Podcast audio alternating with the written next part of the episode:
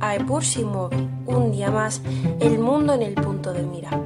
Soy Julia García y hoy os voy a hacer un pequeño recorrido por los sucesos internacionales más importantes de este año que llega a su fin, 2022.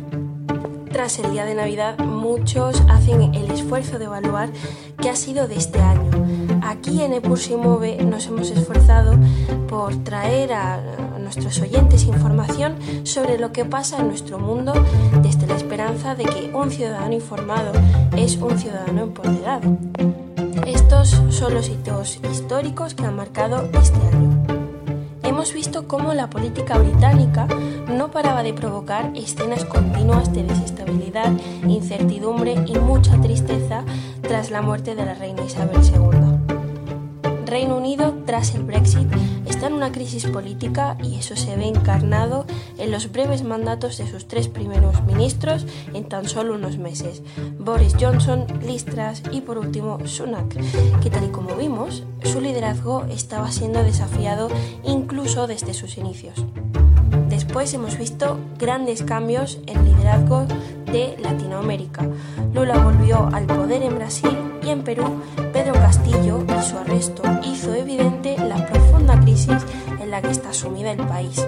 Lo que es innegable es que estos líderes tendrán dificultades para cumplir sus promesas de abordar las numerosas desigualdades económicas, raciales y de género que aquejan en sus países y es que todos se enfrentan a una desaceleración del crecimiento económico mundial, al aumento de las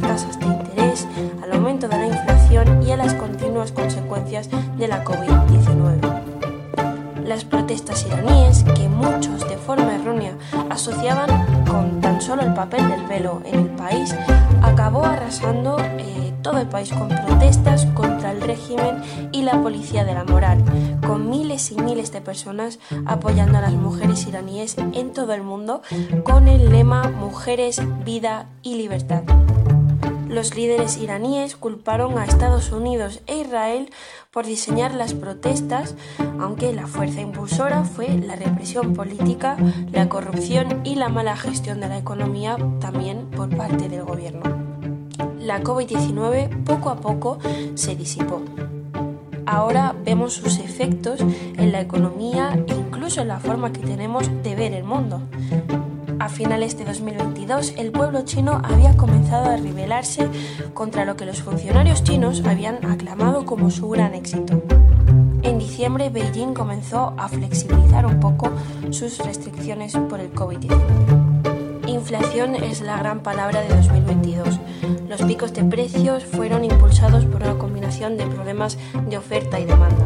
Por supuesto, todo relacionado con lo que es la pandemia de COVID-19 también la invasión rusa de Ucrania, eh, interrumpiendo cadenas de suministros globales y creando escasez en una amplia gama de bienes. Por supuesto, el cambio climático siguió su curso. Europa experimentó olas de calor récord que quemaron bosques y secaron ríos. Un ejemplo eh, muy revelador es el de Pakistán, que soportó una ola de calor igualmente brutal que fue seguida por monzones épicos que dejaron hasta un tercio del país bajo agua.